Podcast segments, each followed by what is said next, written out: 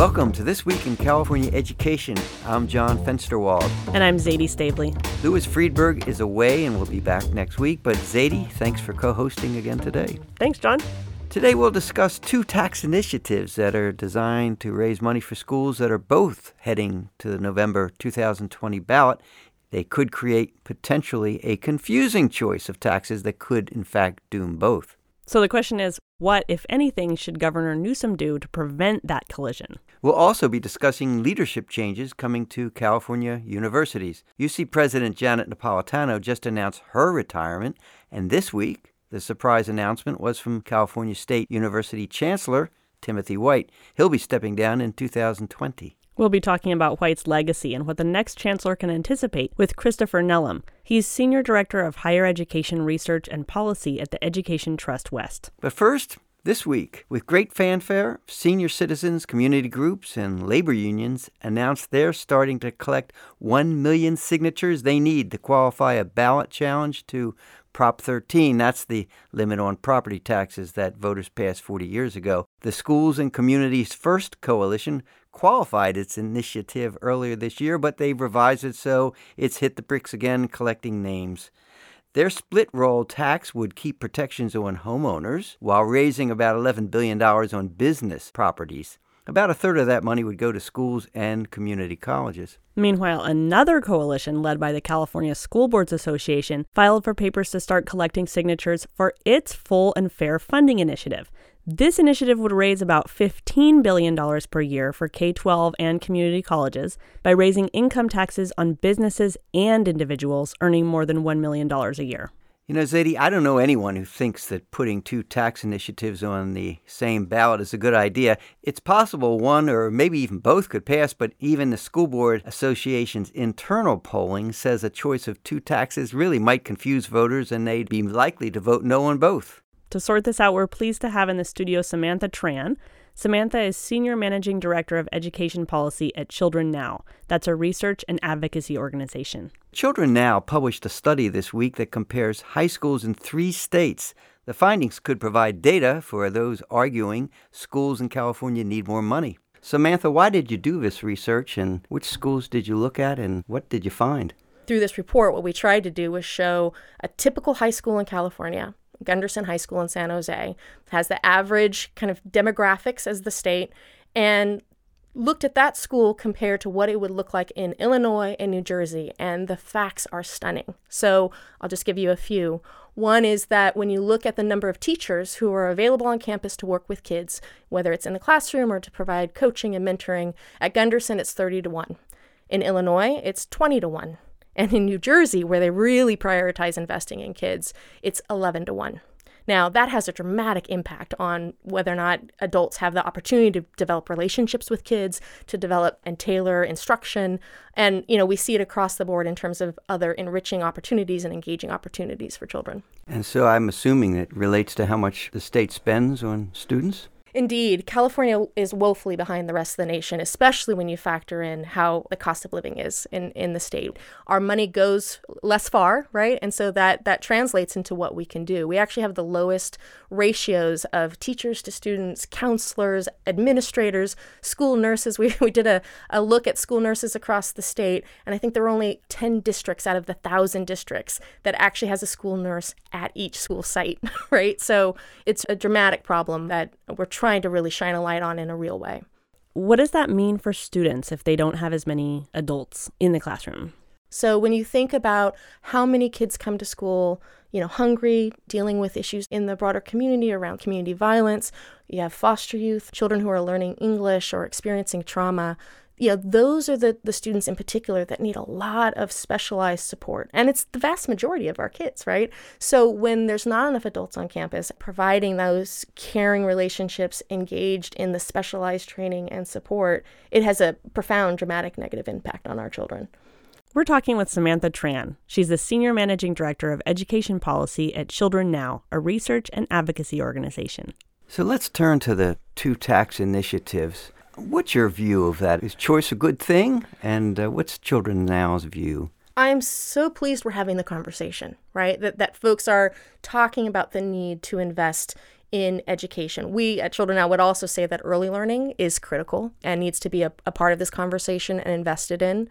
There is history to suggest that, you know, when there's multiple ballot measures, the public can get confused. And so, you know, that creates a real challenge. I think the ideal scenario is some real political leadership at the state level with the governor and the legislature, you know, stepping in and trying to find a, a uniform proposal that we can put before the voters in twenty twenty. Neither proposal earmarks any money for early education, so that's sort of fundamental to Children Now support for this. Indeed. When you look at the data, California has among the largest school readiness gaps in the country, right? Our kids are not getting the support that they need when they walk through the door. And, you know, schools are doing their best to try and provide support. But if we could remediate some of that and provide true quality early learning, we could have a profound impact on future generations of kids throughout the state.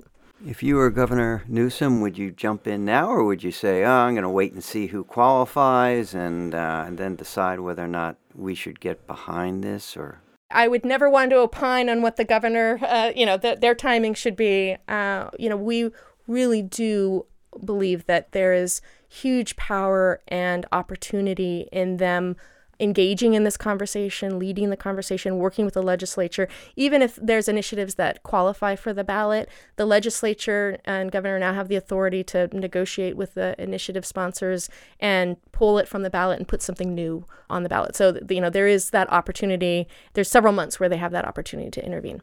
Everyone agrees that uh, November two thousand twenty is a good opportunity, that this election is a particularly good time to seek additional revenue. Is that is that your sense? Historically, that's been the case. You know, presidential elections is where we get the highest voter turnout. When we talk with voters about what they care about and what they want to invest in, public schools is always the top of the list, right? So the, the more we have turnout and engage voters, I think there is that sense that we'll have a higher opportunity of being successful and, and investing where we know we need to invest. Well, thanks for joining us today, Samantha. We'll be counting on you in the next couple of months to let us know what's really happening behind the scenes, because we think that there are going to be a lot of discussions perhaps between now and when the legislature comes back. Always a pleasure. Thank you, John. Thank you, Zadie. Thank you. That was Samantha Tran, Senior Managing Director of Education Policy at Children Now, a research and advocacy organization.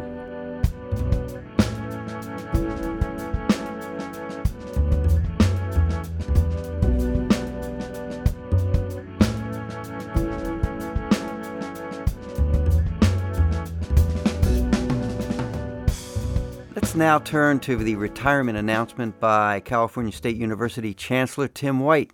White led C S U during some pretty prosperous years in which its state funding grew fifty percent while tuition was frozen for six straight years. White used that money to add counselors and thousands of courses in an effort to try to meet ambitious graduation goals he set. And he created controversy when he ended remedial courses for freshmen, replacing them with credit-bearing courses with tutoring and extra help.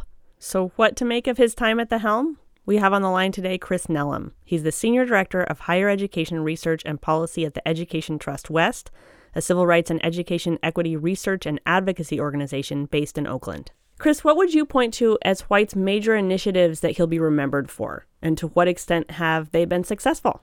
You know, Chancellor White, I think, should be credited with being a bold, thoughtful leader, bringing the system out of a really difficult time, the recession, and I think leaving the system, I hope, in a really solid place for the future. I think some of his legacy work in his tenure will be, of course, the Graduation Initiative twenty twenty-five. I think a lot about the importance of setting goals. And while that may seem like a simple task, it's actually pretty brave and important, because it really required the system to admit that they weren't where they want to be or where they should be. So I think that is certainly one of his and his team's signature accomplishments. A second is the elimination of traditional remediation, which, as we all know, was met with some resistance. Perhaps, uh, I think a lot of folks have reflected on, there were some disagreements about shared governance and faculty feeling like perhaps he had infringed on their ability to make decisions. But the evidence there was mounting and pretty clear. Traditional remediation wasn't working, especially for students of color. And so Um, I think he'll be remembered for making a bold move that was evidence-based. Just two other things come to mind for me. The leadership of the C S U has changed in Chancellor White's time. Uh, the number of women presidents we have has doubled. I believe there are twelve women presidents now of the twenty-three campuses. It's really important to have diverse representation that reflects our students today. And then finally, I think Chancellor White's commitment to food and housing security issues and really helping the system focus initiatives centered on food and housing insecurity. Um, I believe all of the C S Us now have food pantries, which certainly are not going to solve our food insecurity challenges that we face in the state, but I think are important signals that he has been committed to this issue and really was attentive to listening to students and listening to their experiences and trying to be um, responsive in ways that he could. Let's go back to graduation rates. It's one thing just to sort of set a goal. It's another thing to try to get there. How How is C S U doing at this point? And what does the C S U do to help that along? Graduation rates are, they say, at an all-time high, about twenty-seven percent.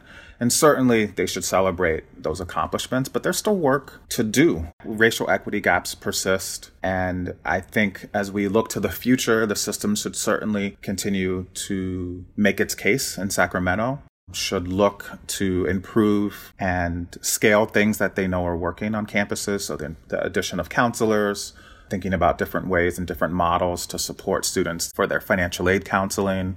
That's twenty-seven percent at four-year rate, right? The six-year rate is, is somewhat better. Yes, so that is right. So that rate is a four-year rate, and of course there are some improvements when we get out to six years. Chris, what are some of the other challenges ahead that the next chancellor will have to figure out how to address? So I think there are three big sets of challenges. Um, the first is balancing the C S U's mission to facilitate access, but also balance that with the need to drive success for the state. Uh, the second is alignment, so both alignment between K twelve and higher ed and between higher education segments and systems. And the third is affordability. And so on balancing access and success, the College Futures Foundation actually today released a report outlining what they're calling the higher education capacity crisis. And the C S U system, of course, not alone, but with state leaders and others, the business community, um, need to address the fact that we have more and more students who are doing everything we've asked them to do, completing the, the college prep sequence, the A through G sequence.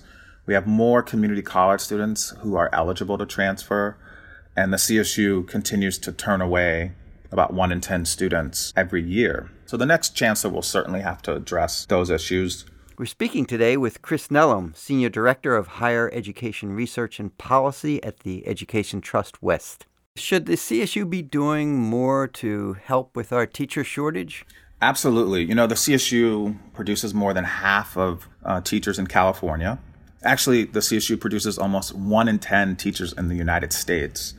And so the next chancellor is going to have a, a tremendous opportunity and responsibility to think about teacher preparation in the state, and in particular, recruitment of teachers of color. California's K through twelve system is extremely diverse, and we know that our teachers in California are not. We also know the evidence is mounting about the benefits of having teachers of color for all students.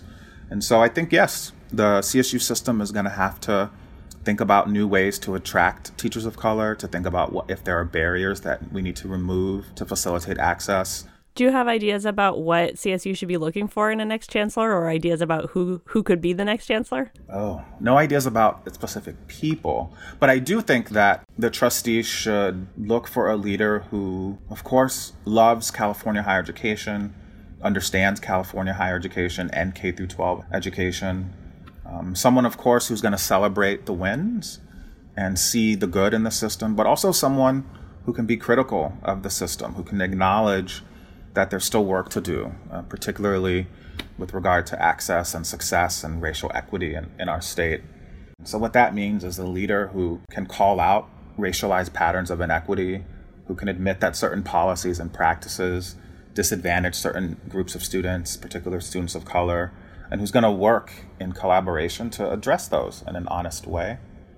Um, I think someone who's evidence-driven will be important, someone who can look at evidence themselves.